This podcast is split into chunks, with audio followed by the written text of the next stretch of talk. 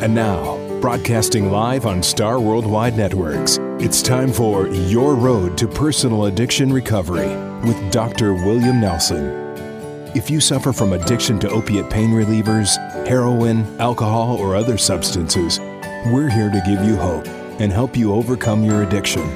Now, here's your host, Dr. Nelson. Approximately 12 years ago, I uh, was kind of, I was single, divorced, and not really looking for romance or a life partner. And then I'd say, well, I'm I'm not really meeting the type of people that I'm interested in hanging around with or dating, and so I I took a bold step and went on Match.com.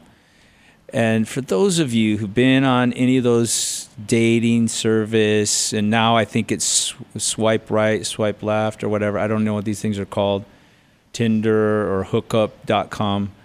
Um, I guess Match.com is old school because you actually would read a profile before you would decide whether or not you like someone. But um, after many bits and starts, and I, I, could, it'd be hard to estimate, but after about 40 of really kind of dates from hell, I met the love of my life. And so um, the reason I'm telling you this is uh, in life, oftentimes things that seem like they're really awesome, oftentimes they're a little bit too good to be true. And so in this case, both of us had been married for quite some time, both of us 17 years to someone else. Good people. They're the, the other parent of our children. And um, but just didn't work out for either of us, and so both of us are like, well, you know, I'm just interested in dating and not really wanting to get serious. But when your heart grabs you and Cupid's accurate arrow pierces that love space in your in your left side of your chest and your heart is like opened you can't often deny these feelings. And so um, i'm talking about stephanie who's my, now my wife and about two months into it we discovered on her birthday that her daughter was a heroin addict. And i tell that story um, just for those of you out there that you, sometimes it's shocking. Sometimes people know, but they want to deny it. Um, the good news is with our daughter, um, after years and years of struggle and many detox, short term sobriety, and then the eventual relapse, she is now doing well. Um, we have a seven year old grandson who's starting um, second grade, big time second grader. Um, and she has now been sober for 10 years. So pretty awesome. And um, so for those of you first time listeners, you know, what in the hell is this guy talking about? um, my name is Dr. William Nelson, and you're listening to Your Road to Personal Addiction Recovery. And I'm here with Robin. Um, it's been a while since I've been in, Robin. It's so nice to see you, and so nice, nice to be to in see the, you as well. Be in the studio. And Stephanie came in as well, Yeah. which is kind of cool. Yeah, and so uh, I could c- tell a couple stories. Um, should I tell the goofy stories about the Match.com? Well, if you're going to go there, I get to tell my bad story because Match.com is where I met the last one that I divorced, and I've been free of a narcissist now for seven years. So, online dating doesn't always work for everybody, Yeah. but you know, I'm not going to say no, don't do it because my son and his wife met on uh, Plenty of Fish. So, I mean, just do your homework. Be careful and do your homework. Make Yeah. sure that uh, you're protecting yourself. And as you said, you had 40 nightmares Oh, but yeah. before you met the love of your life. So there Yeah. you go. And so I guess the the the moral is persistence, and I think Or patience. I think it's persistence and patience, and then actually being able to read situations. So, you know, going back to my previous marriage with the mother of my children, you know, I was not in a position when we met in order to really identify what I was what I was looking for in a spouse. And you know, she's pretty and she's smart and capable um, and has very great qualities. However, some of the most important qualities that are good for long term success of a relationship is we viewed the world in two very distinct and disparate uh, perspectives. And that being said, I am a seat of the pants, let's. Um, we were just having a discussion. Let's bookmark that um, seat of the pants because we have uh, a rooftop camper to discuss. Um, but um, she would be like, well, you know, three weeks from Thursday, we're gonna go to this thing. We'll have to get the kids, and we're planning out like that. And I'm like, hey, it's Friday. Let's get the kids, throw them in the car, and let's go up in the, you know, the Mogollon Rim and camp. And my ex, if if uh, or I guess I'm supposed to say the mother of my children is better, more PC than the ex because that has a negative connotation. So the mother of my children would not necessarily want to go on a camping trip unless they could curl their hair. You know, if there was no electric, you can't curl your hair. How are you gonna How are you gonna camp with straight hair? I don't know. I don't know. Go camp during this time of year. There's lots of humidity in Arizona. Your hair will curl anyway. Yeah. So anyway, I'll tell you. Just I think they're humorous and it's silly, but um, one one of the dates, you know, I was working late, and you know, we're supposed to meet at this fancy wine bar, and um, I said, "Hey, so sorry, I'm gonna be late. You know, I'll probably be 35 minutes late." And so they said, "Hey, it would it be okay if I order an, uh, an appetizer and have a drink?" Sure thing. So I get there. She, she's already down two appetizers and two drinks before I got there. That's not good. And then we had a brief and kind of shallow conversation, and then it's coming to its conclusion. And um, she said, "Hey, I don't really want to split the bill, but you know, I don't have any money." And so I, okay, I'll do it. And then the drinks, the the glass of wine were seventeen bucks a piece. Ouch. So before I got there, she was into it thirty four plus two appetizers, sixty bucks before I walked in the door. And then we got another drink and another appetizer. And so I was probably 100 and something. And before I got into my car to head home, um, sorry to tell you, but absolutely no chemistry. Well, of course, because you downed two glasses of alcohol before you even arrived. So how are you even giving yourself a chance to know if there's any chemistry? And I and I said, you know, based on the fact that before I got there, you downed sixty bucks worth of stuff you didn't you planned on not wanting to participate equally in the cost of the thing i said absolutely no chemistry for more than what you expect or what you've perceived and feel free um, to send me the balance for you know our short-lived uh, soiree. Good luck with that. Yeah. So anyway, that was that was, in, and I got to the point where I'm like, oh, I'm gonna meet people um, getting Starbucks because then I'm only up, you know, four or five bucks. That was way better. well, I'm curious about something because we know the show is about addiction and recovery. And I've heard many horror stories that people going through their journey, you're told not to be involved in relationships, I think, for like a year when you're going through your recovery. But I see a lot of people being drawn to each other in addiction recovery and they think that it's okay to you know lie to their groups and they get involved. And then you have two people who are fighting the addiction. And then it, it's almost like a double negative because how are you supposed to get healthy if you're with another person that's always fighting the addiction? Am i incorrect in saying that? Yes and no. And um, what I have discovered in the last, you know, I figure out how many years, you know, 8, 10, 12 years doing work with addiction and addiction recovery is that I can never make a blanket statement that covers everybody's particular situation.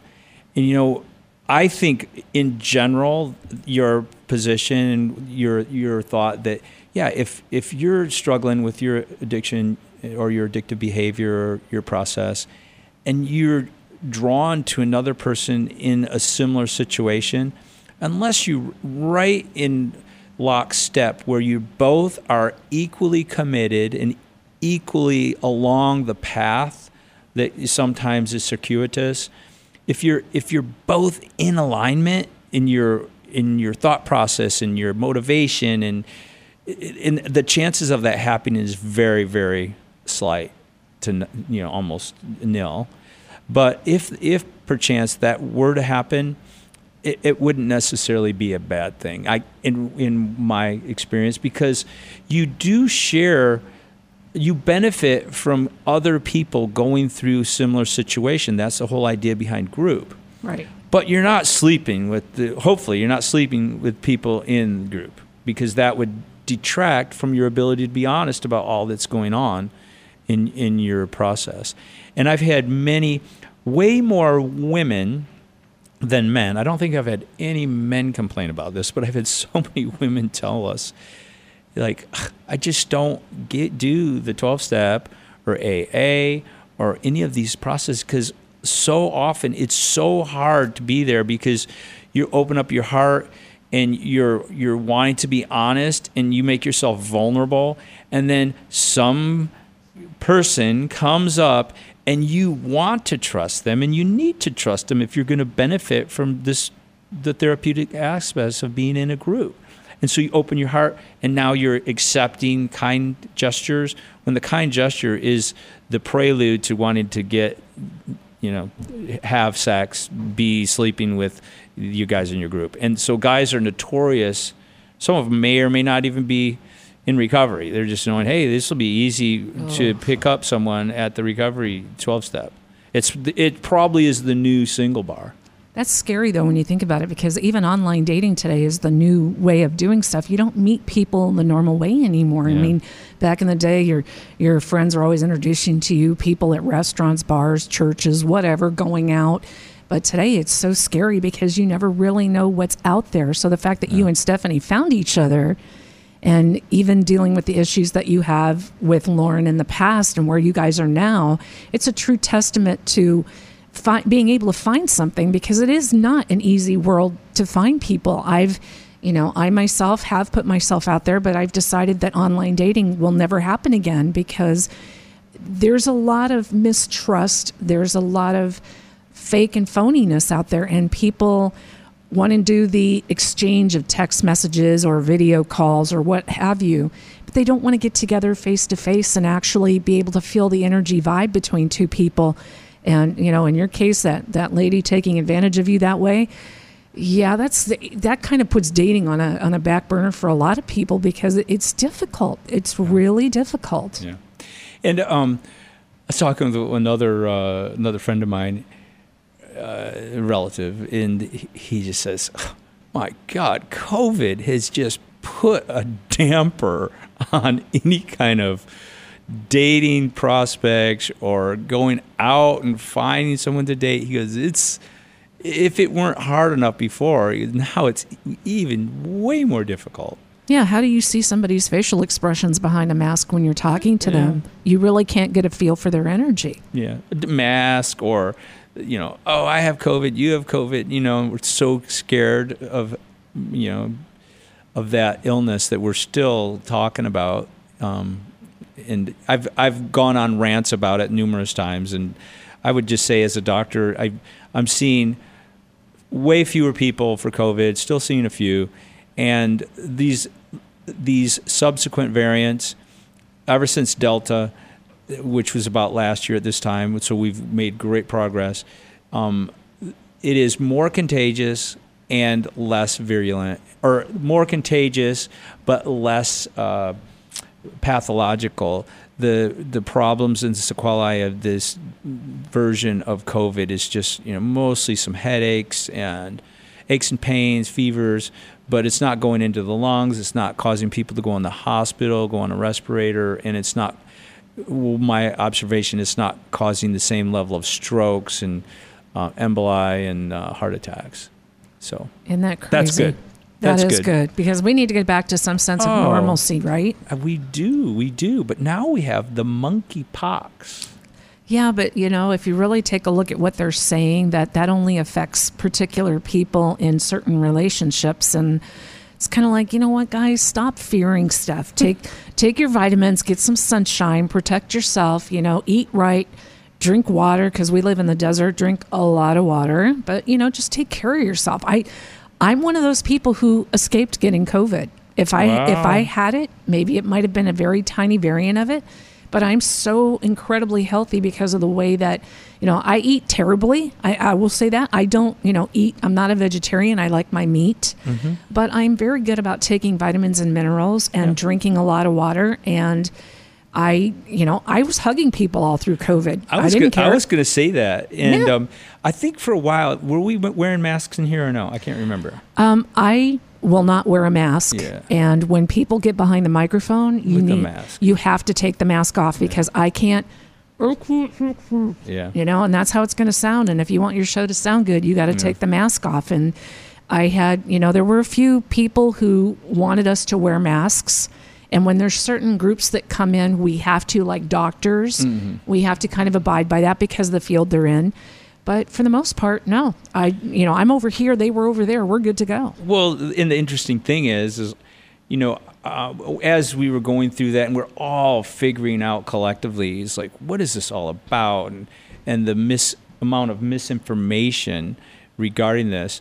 But I remember I walked in I go, Robin, do we still hug each other? You're like, damn right. And you give me this big old bear hug. And and the fact that you were doing that, you were exposing yourself not, to a lot of people. No, you. you Well, nobody spit on me, and I didn't spit know, on them. but you're getting so. in their six foot space. You're giving yeah, them but a I'm hug. not, we're not I'm wearing okay. masks. But see, the, the place that I come from is um, COVID. When you look at where everyone was at, we forgot what humanity was. We forgot that we needed human touch. We forgot that we needed to see people. I mean, the last group of kids have grown up in the generation of being on the internet, grown up with texting, so they've already uh, they've already been trained into not being able to communicate face to face with people. And and you take all these generations in the past, like you and I and everybody before us, they're sitting in their house. They can't go anywhere. They can't talk to people, and it's it's damning that we had a lot of overdoses because of that. Yeah. We we've Yeah, had yeah. Mm-hmm. a lot of suicides because of that, and I'm not going to add to the problem. If you if you want a hug, I will give you one. I don't care. Um, everybody that hugged me turned their face sideways, just like I did. We did not spit on each other, and and that's what they said. As long as your nasal or your your mouth stuff doesn't hit anybody, you're okay. And I'm not, you know, I'm not afraid. I've always looked at it this way. I'm a very spiritual person. You know me, and if God wants me now, then it's my journey to go. And I'm still here. I'm not Yeah. going. I'm not going to deprive myself of human contact and human relatability, and I'm surely not going to change who I am to be different for other people coming in here. Because when a lot of people come in here in the studio, they like the fact that I'm personable Yeah. because they there's a lot of negativity in this world and we've talked about it on the show before there's a lot of people that are feeling things there's a lot of heavy heavy stuff out there and i don't want to be that person that adds to it Yeah. Well, I just uh, just to come to a conclusion on that is I love the fact that you. I love the fact that you were willing to still hug and still you didn't that didn't change about you, but even more. it- So if you did that and you did get COVID, and you're like, oh, okay, well they got COVID. No but the deal. fact that you did, you did not change in relation to to getting in that six foot no touch zone or whatever, and giving hugs and doing all that, and you still didn't get COVID. That's I think that's awesome because. Um, anyway, so we could let's let's talk about something else. I think I think COVID in general, um, it's on its way out. But just in reference to this whole monkeypox thing, I was talking to my kid the other day, and they're in New York City. They were they were in Colombia for about six months, Colombia, South America, and um, so they were just mentioning this. Uh, yeah, uh, about monkeypox, and I said, okay, I have a question for you. How much do you know about monkeypox? Like, what are the facts that you know about monkeypox? Oh, I don't really know anything. And I like, right. But how many times have you heard that from social media, some reference, a friend, or how many times in the last month? Oh, probably about 30. So the interesting thing is that's the new thing that we're going to be afraid of or distracted by or distracted by. And they're talking about now people need to get vaccinated by this thing. And so, so the statistics that I've heard recently, I haven't fact checked. This is it was from NPR, which albeit usually is pretty accurate, but they have a political bent or, or so what have you. But if you're really that interested, go out and verify. But I think these numbers are going to be somewhat accurate. There were 4,000 cases in the United States, and this uh, monkeypox is extremely contagious, but it's transmitted skin to skin. Mm-hmm. So, like, if someone has big monkeypox, don't give them a hug, you know, or put on some protective clothing. Like, and we're all going to be in an uproar and so concerned, and it's going to be the new. People are saying, "Is this going to be the new COVID?" Like, man, it and and it's kind of like it's it's tantalizing for people to listen to the newest, latest pandemic, and that's about ratings and getting clicks and clickbait. But nobody's giving any kind of accurate information. Oh, I know who they were interviewing. They were interviewing the uh, the head of the uh, communicable disease in the Center for Disease Control. So that you know that's governmental, and they may also have a, an agenda. But you could probably trust their statistics because they were so low. So if you're out there and you're worried about monkeypox, just don't. it- you know what it is? It's almost like leprosy. Yeah. You know, only- back in the yeah. back in the Bible time, biblical time, you know, and they put lepers in a leper colony. So hopefully, we won't have to do that with the monkeypox uh, uh, colony. But anyway. That's just crazy. Yeah, and and back to COVID and how it affected addiction, addiction recovery in our practice, we saw a huge increase in people that were previously in office workers going getting dressed, driving their requisite 30 to 60 minutes, getting into their mm, big corporate office or a smaller office and interacting with people, doing their daily work and during COVID, they all shut down, went back home and telecommuted that isolated so many people because their their work and their commitment to work and the amount of time they spent getting ready, driving to work, being at work, and coming home, they that was their social outlet. And with being telecommuting, they didn't really have that, and then they're a little afraid to go out. You, you got to wear a mask, all that. So one of the challenges we've talked about uh, consistently with addiction is feeling disconnected or isolated. And so that added to the problem, and so many more people um, that were casual drinkers identified that they had a more severe drinking problem because they could start drinking at two and o'clock in the afternoon, where previously they wouldn't start until seven when they got home, and so they're drinking at two two thirty, while in their afternoon status meeting, because I don't know maybe they put it in a coffee cup, but um, so we had many many more people that reached out to us for alcohol addiction, and then I don't know if it necessarily changed the number of people with opiate addiction, but it did definitely change the number of overdose deaths, increased sig- significantly. And then there was also a pretty significant challenge in the treatment centers because they would get shut down if someone came in with COVID. And so, anyway, hopefully we're past through and past that and through the hysteria and the fear. And now um, I like also, in addition to you didn't change your willingness to reach out and hug someone, but No. the fact that we as a culture it became illegal for a doctor I, I, I was not allowed to go put on my website that that vitamin c is good for your immune system You got to be kidding me. I was not allowed to say that if you could lose weight and quit smoking and improve your overall health, that that's the best treatment for COVID. People that did that got shut down by the uh, the FTC. They shut down, and along with the FDA, if they talked about vitamin D is good for your immune system, they shut those websites down. So it, it, it's kind of like a totalitarian and fascist control over information that previously was allowed to be disseminated. And for we've known about vitamin C and vitamin D for 50, 80, 100 years, and suddenly it became illegal to say that it was beneficial because it wasn't a vaccine and it wasn't remdesivir, which were the two treatments of choice until just recently, the new one. So we we live in a crazy time, a crazy experience. I'm hoping that through this, we can all learn something. And the things that I've learned is that even if I vehemently disagree with someone, I still absolutely hold true that they have the ability to have that point of view, and I'm not going to vilify them for right, it Right. probably with a lot not probably going to get into a big conversation or debate because the, the the art of debate and being able to be fact based and open minded. And if you and I disagree on something, um, I'm there. If you're in a conversation with me, I'm going to listen because I might learn something from someone that disagrees with me. Exactly. I'm the same way. Yeah. And and you know, my whole thing during that time was 10,000 vitamin D, Yeah. a 1,000 vitamin C, zinc, and apple cider vinegar. Yeah. Apple cider vinegar. Those some, four things every day is what keeps me. I'm not saying this was just COVID. This is my natural routine.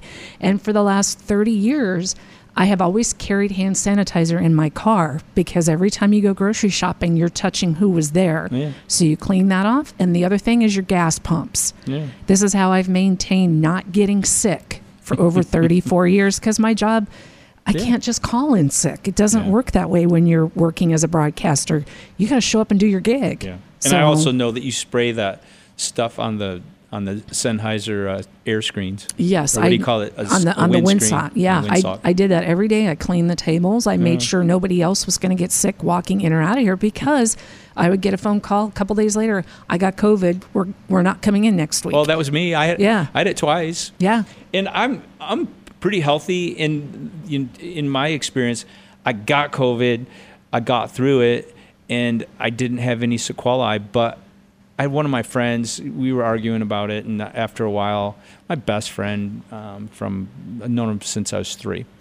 And he and I were arguing about it because I'm saying I'm not getting a vaccine, and he's like, yeah, and he's like, blah, blah, blah. and I'm like, well, we know now that it doesn't work. It's it, w- if if a vaccine, if the purpose of a vaccine is to prevent the transmission or me contacting contracting the illness, we've now shown that it it didn't do what they said. Um, and he goes, yeah, but people that get the vaccine, they're not going to get as sick. And I'm like, well, but why would you mandate that then? You know, because now you're just protecting you from yourself. He goes, and then his argument is like, yeah, but you're a doctor and you know how to take care. A lot of people don't. And so, it, anyway, it, was- it was, and we, we, we got to the point where we could, he, he, he came, brought some points. I'm like, okay, I, I can accept that. But I said, listen, I love you and I don't want to make this a thing.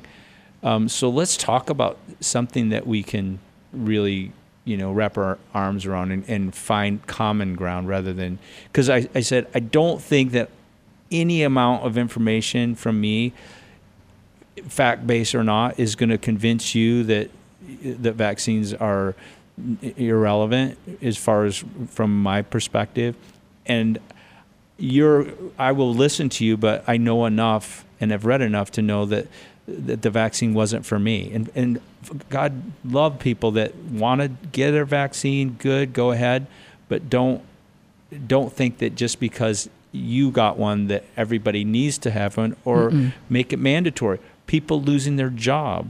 I was I was at a conference a while ago and talked with nurses that treated the people in the hospital they were on the COVID ward, and they watched people come in, and they watched people got sick, and they they experienced and and um, supplied nursing, you know, uh, interaction as a nurse, and some of their patients died. Mm-hmm. Many of them got wild COVID. Some of them came in in after a bad reaction to a vaccine, and so these nurses decided collectively, like, oh, I'm not going to get this one. And some people, I'm not going to get it either.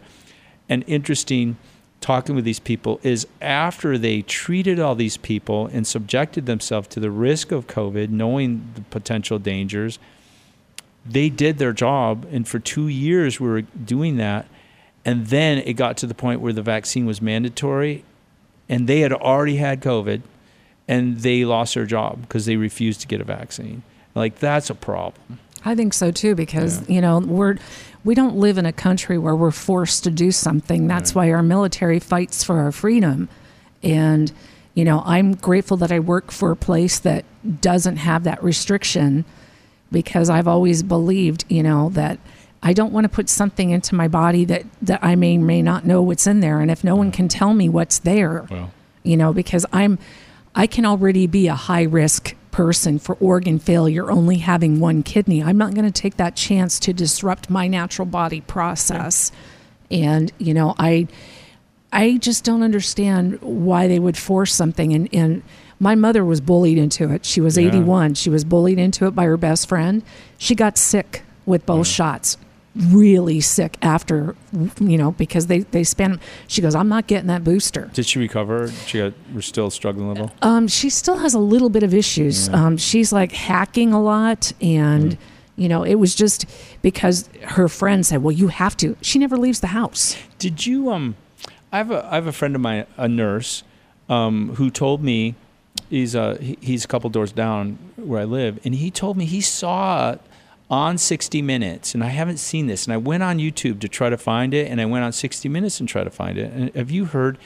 Supposedly, it was uh, Anthony Fauci's second in command, his deputy, went on 60 Minutes and said, We knew the vaccine didn't prevent transmission. We knew that wasn't effective, but we promoted it anyway.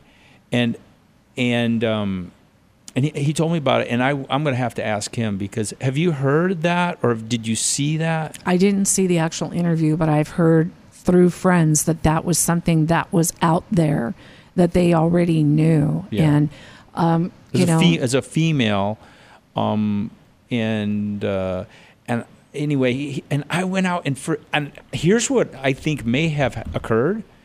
Like YouTube is really pro-vaccine, and they were taking positions where anybody that had any statement, even if it was backed by facts, verifiable facts, they would take it off the internet because it created what they quoted, uh, quote, vaccine hesitancy. So if you had anything out there that was somehow they determined that it could cause vaccine hesitancy, whether it was factual or not, they would just remove it.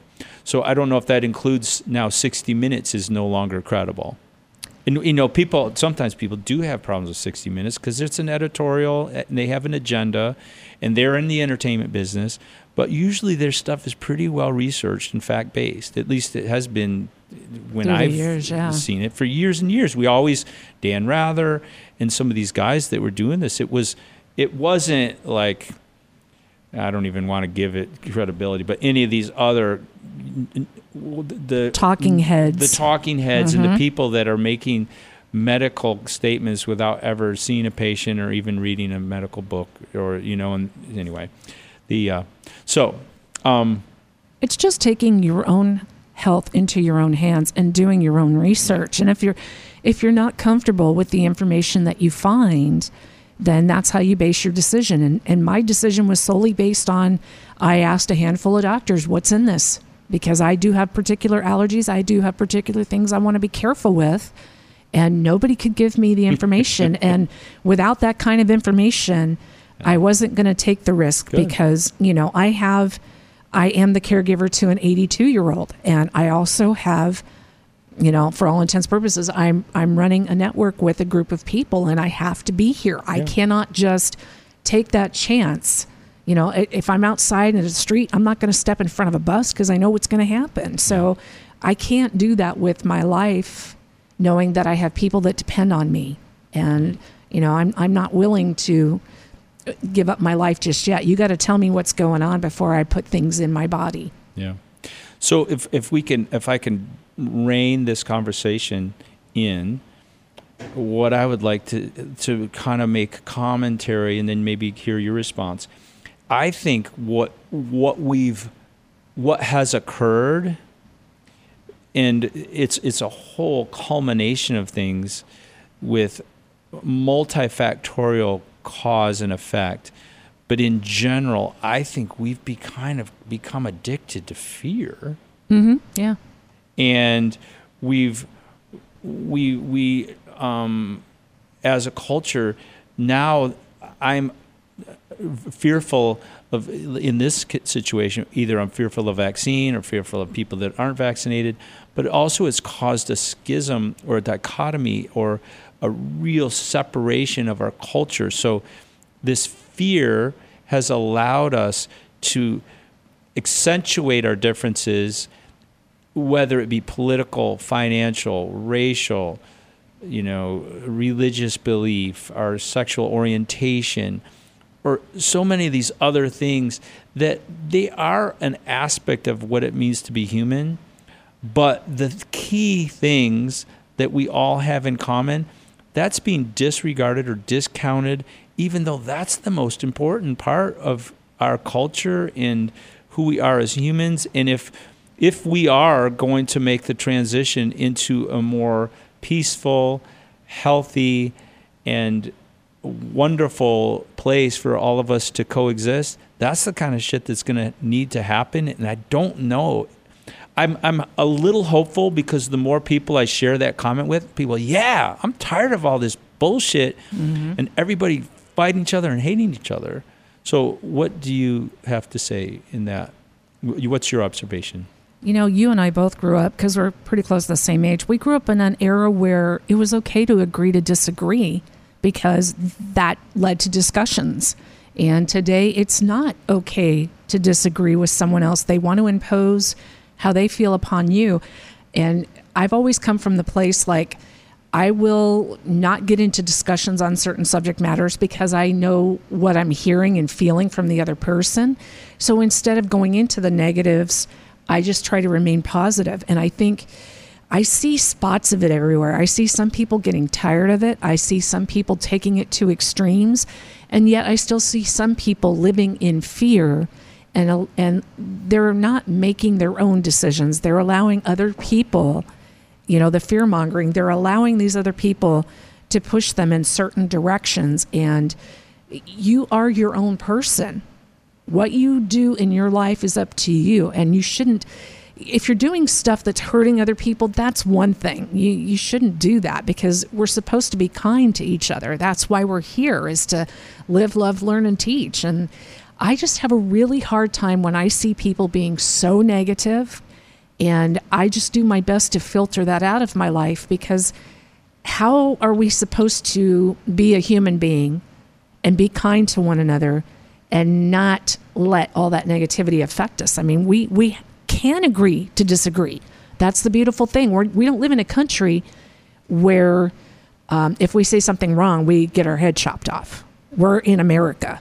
We can practice free speech, we can say what we want, but we shouldn't be blatantly out there hurting people by what comes out of our mouth. We're it doesn't matter what color we are, what uh, race, creed, whatever, you know, sexuality. We're just people. We're all human beings. We all bleed the same. We all go to the bathroom the same. We all lay down at night and sleep the same. I mean, it's, I, I can never grasp the fact why people think it's okay for everyone to disagree and fight. It's like, I want to have a conversation. I, I, don't want everyone to sit across from me and agree on everything because, again, you said it earlier. What do we learn when we're sitting across the table from people that agree with us? I want to know what you what you are about. Yeah.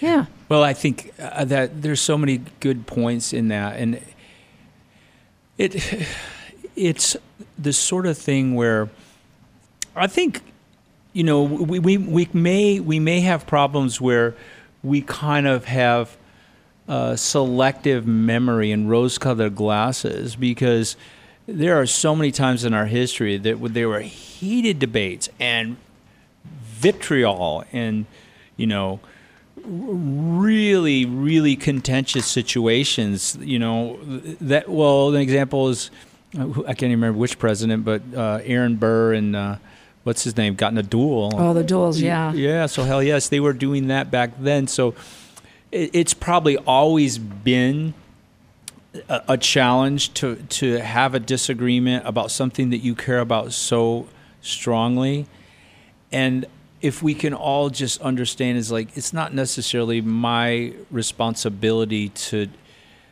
change your perspective. And if i'm unable to do so why is it so important that i'm going to resort to you know denigrating you or putting you down or god forbid saying well you should just leave the country or you should put in jail or what have you.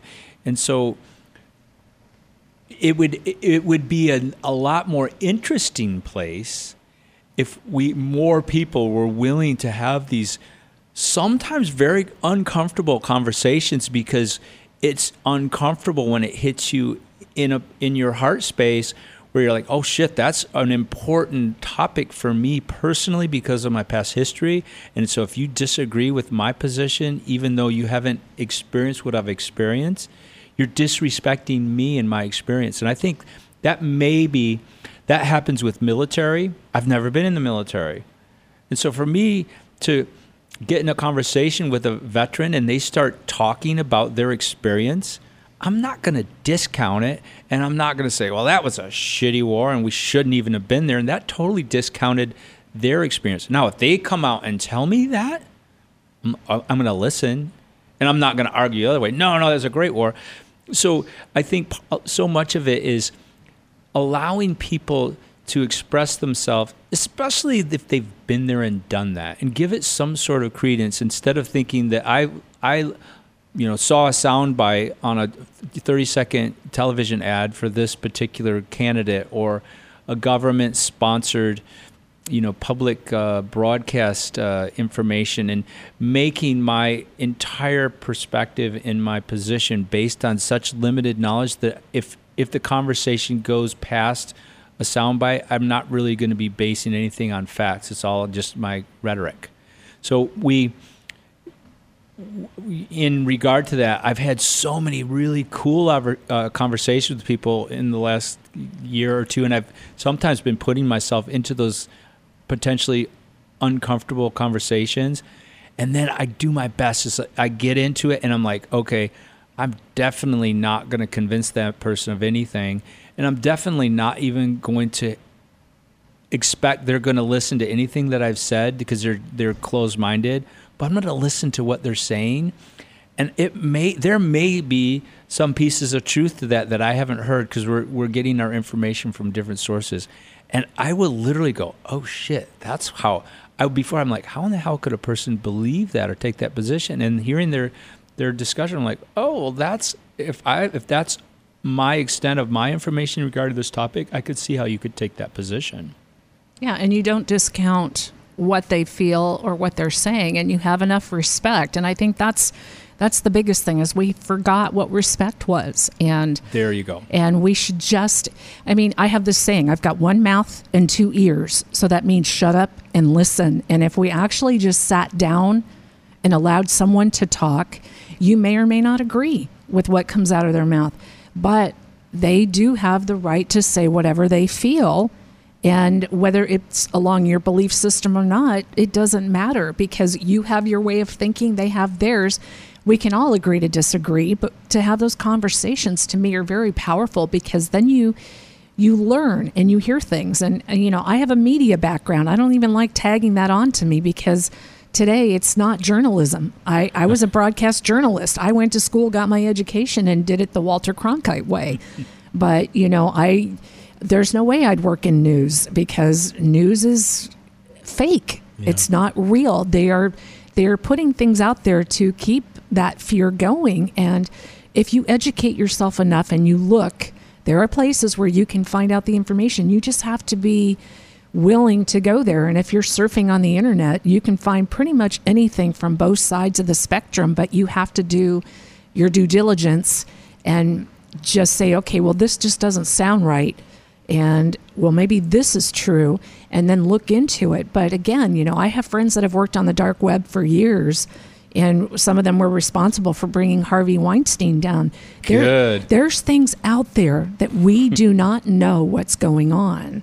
And you know they're they still uh, go into that sex crimes thing again. Ghislaine Maxwell, she's guilty. She's in prison, but where's the list? Why are we not seeing that? I'm, I'm sorry. I don't. Is that Epstein's? That is Epstein's girl, girl. That, that hooked okay. him up with all the, the girls and, and okay. the. I don't even know what. You know, I'm kind of proud of myself that I don't even know that name because I don't want to. I don't want to dump that shit in into, into my brain. consciousness. Yeah. And there, there's probably a a positive aspect of that, but also I need to be aware. So at least I kind of guessed what, but I haven't followed it, and I'm not really interested in following it. But I'm glad that the people that have the stomach for it and are sticking up for the people and making sure that taking action so that isn't repeated and we learn from our mm-hmm. mistakes. Mm-hmm. And how in the hell did Harvey Weinstein, Weinstein, Weinstein, whatever, he doesn't deserve my being able to pronounce his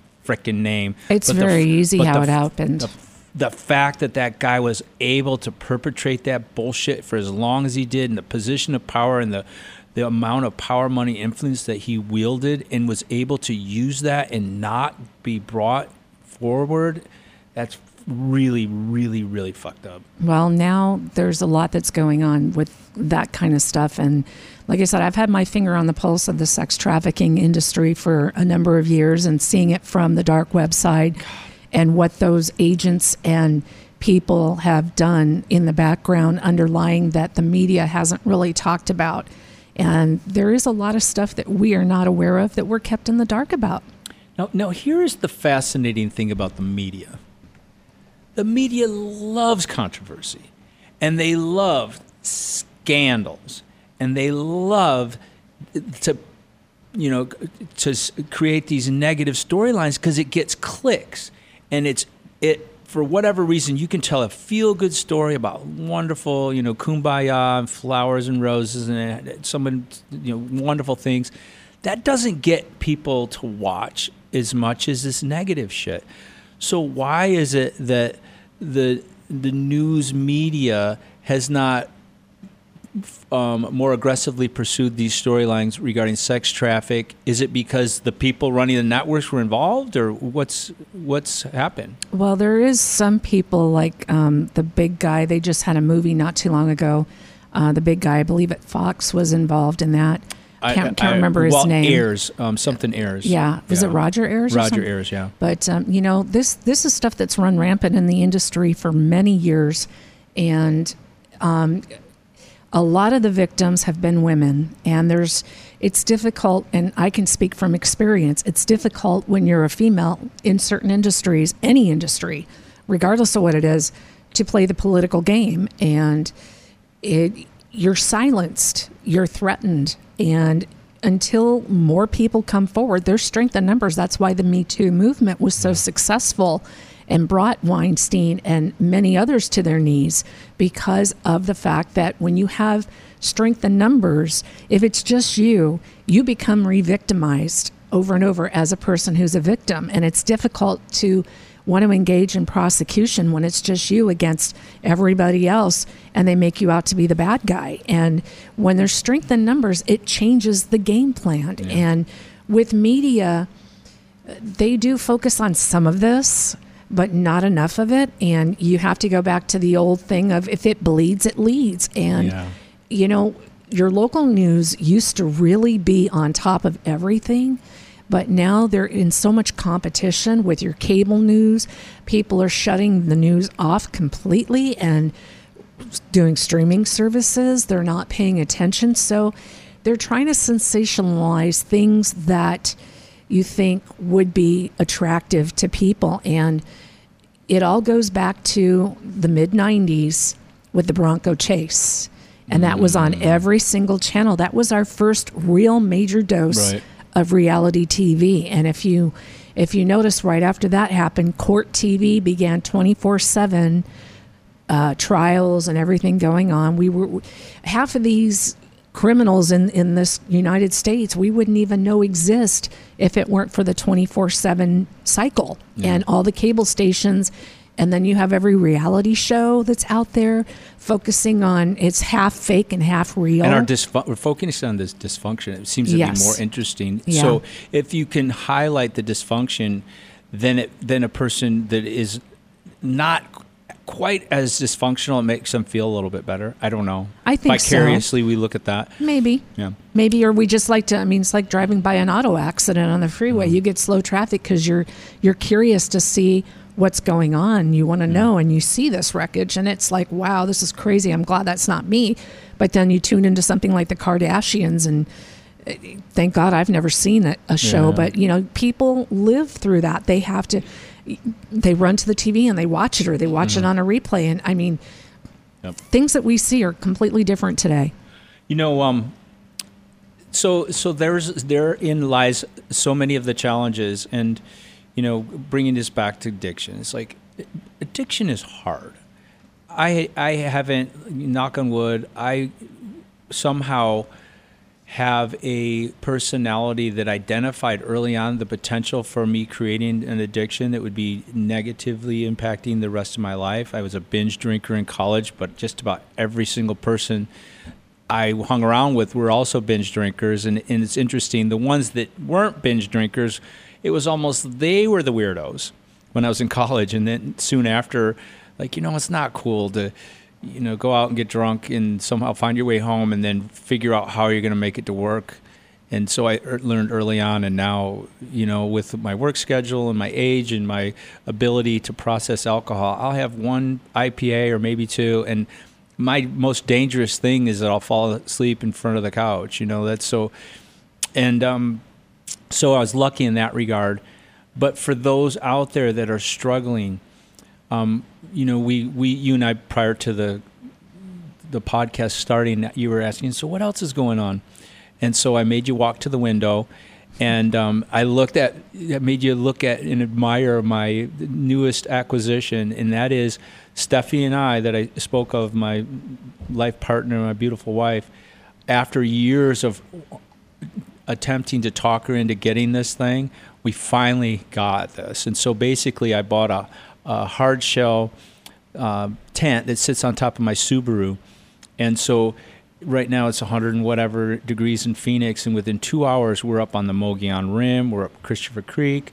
We we were up in uh, Flagstaff, just south of like Fort Tuthill on National Forest. I got to a place where I didn't see our closest camper. They were a half a mile away, but we kind of knew they were there. And so the point being is we've she and I have figured out what are the things that really make us happy? How do we recharge? And for us, it's being out in nature, going for hikes, spending time together. And so, high, high recommendation. It may not be going out and camping and doing like we are, with no water, and we did have to buy a toilet so we don't have to dig a hole in the ground, and that's been a welcome addition to our experience. But finding something that makes your heart sing and gets you to be able to connect. For me, it's nature. I'm not sure what it is for you. Same thing. Great recommendation for anybody out there. Um, and I know we're coming up um, to the end of the show, so I want to thank you for the conversation. As always, didn't really know where it's going to go, but um, interesting and wonderful conversation with my good friend. Um, and so it's nice to see you again. And You for too. those of you out there, um, thanks for joining us on another edition of Your Road to Personal Addiction Recovery. My name is Dr. William Nelson, and Robin Cote was the other wonderful person that had that incredible exchange. Thank you for listening.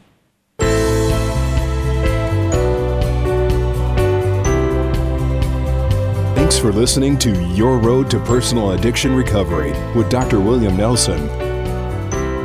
Listen live each week at this time or anytime 24 7 on demand at starworldwidenetworks.com.